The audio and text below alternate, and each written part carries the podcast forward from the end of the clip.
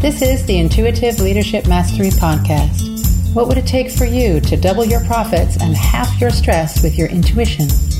Learn how with your host, Michael Light.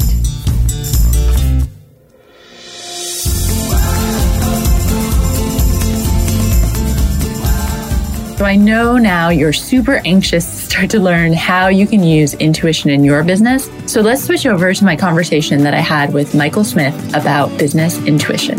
So, Michael, thank you so much for taking the time to talk to me because we're here in Bangkok at this conference and you hosted a wonderful meetup a couple of days ago about using intuition in your business. And I just knew that my audience would love to hear more about this. So, I'm excited to have you here. I'm excited to be here, Amanda. And it's really good to talk about business intuition and how we can increase that so we can run our businesses with less stress and take less time, but get even more results. So, give us some examples of how you use intuition in your own business. I use it when I'm working on attracting new clients to my business. I look at what is my ideal client and I write that down, you know, where, how old are they? What kind of person are they? Do they pay on time, for example? Are they, do they appreciate my work?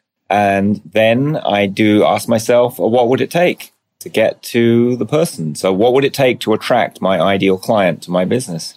And then I listen to my own inner guidance to get inspired actions to take to attract that person. Awesome. Okay. So there's several things in there I want to pick up on. So first of all, you have this lovely question of what would it take?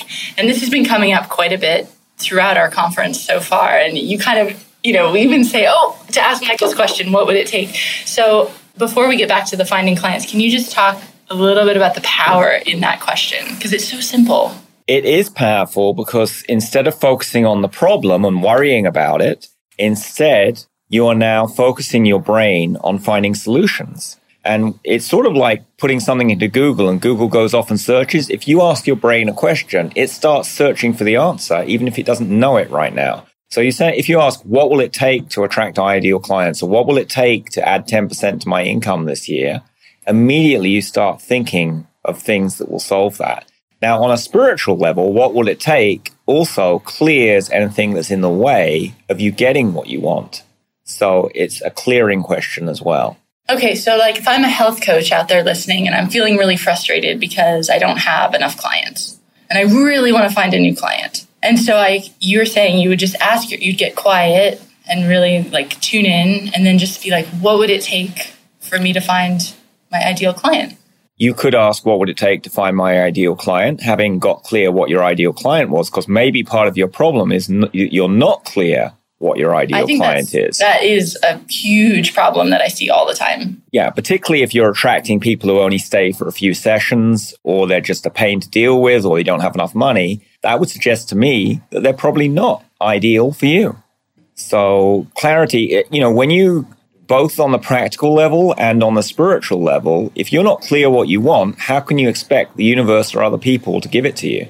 I'm sitting here nodding, everyone. You can imagine like that, that is so true. And, but you know what I find is so many wellpreneurs that I talk to, when I say, what do you want?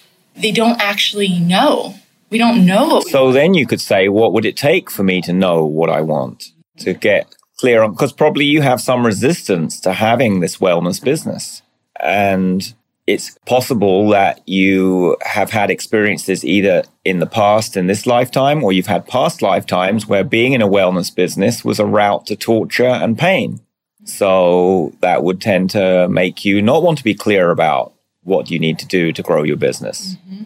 You're trying to, on a subconscious level, you're probably trying to hide your business completely counter I mean counterproductive to what we're trying to achieve then when you're doing that and yeah. you're, you're sabotaging yourself. Yeah, basically. and I think we've all seen that in our businesses that you know we take two steps forward and one step back because there's part of us either from our own childhood or from a past life that is afraid that like there's something dangerous about having this business and getting it to grow.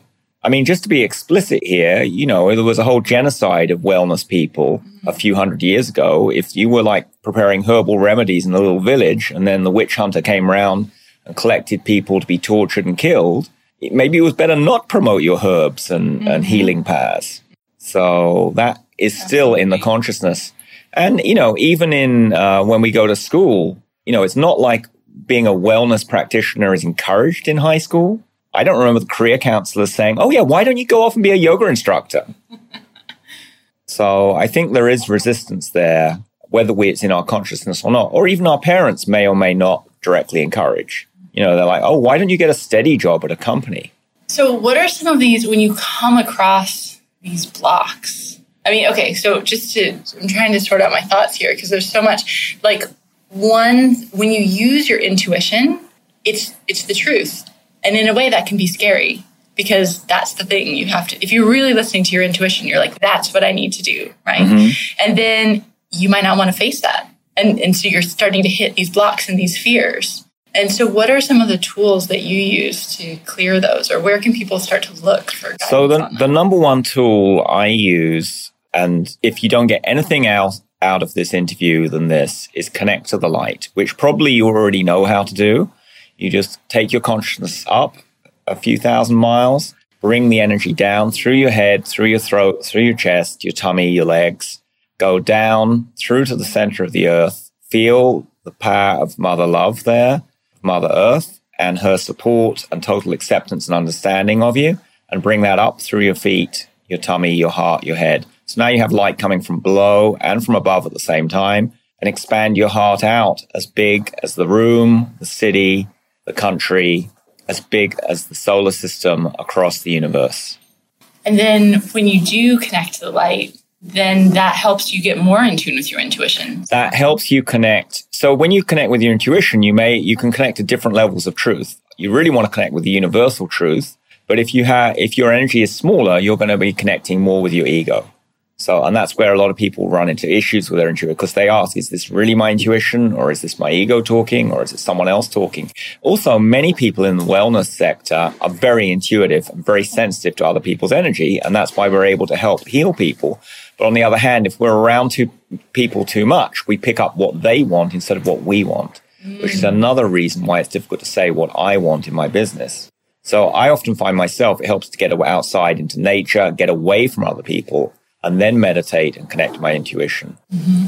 What do you do in your own business? Like any secret health habits or like routines that really keep you grounded and in touch with your intuition?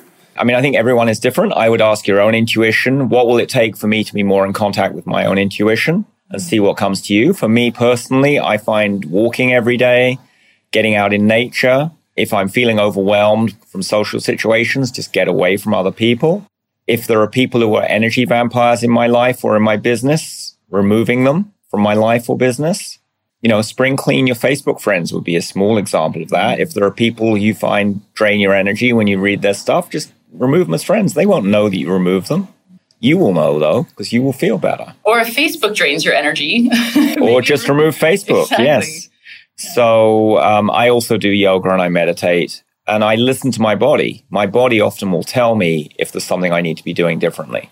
Mm-hmm. So I try not to have rigid rules. It's more like go with the flow, listen to what my body or spirit is telling me uh, in the moment, because what I may need today may be different from what I need yesterday. Mm-hmm. Is there anything else you feel really needs to be shared with this audience about intuition?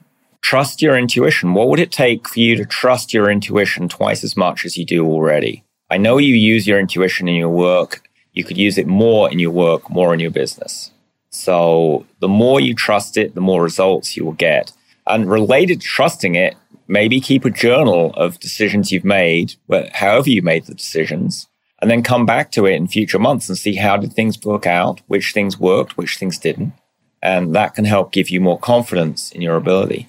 But I encourage you to trust your, yourself. So many of us have self doubt educated into us in schools and through parenting. And if the more you can delete that self doubt and trust your own inner knowing, the more successful you can be and the more inspirational you can be to your clients. I love that idea of an intuition journal because I think it's providing, especially for those of us that get stuck in our heads, it really provides the proof that, look, I used my intuition here and it did work. And you, it helps you build that trust. Well, I think one of the problems we have in our society is we treat our minds and our heads as the ones in charge, and the the intuition is just hanging around, like, you know, occasionally to be checked in with. Mm. Let's switch that around. Our spirit, we are spiritual beings with a body having a human experience, and the mind is there as a tool to be used. Logic and rationality is there as a tool. They're not here to run the show. Awesome. This has been so great talking to you. Can you tell us what you're working on that you're excited about right now and how people can get in touch with you? So, my name's Michael Smith. My website is intuitivebusinessgrowth.com, and I'm working on a book that's going to be released in January next year. And I'd love people to connect with me through that website. And we have a Facebook group for people interested in this topic. So you can find that on the book page of the website. Awesome. Thank you so much, Michael. Thank you, Amanda.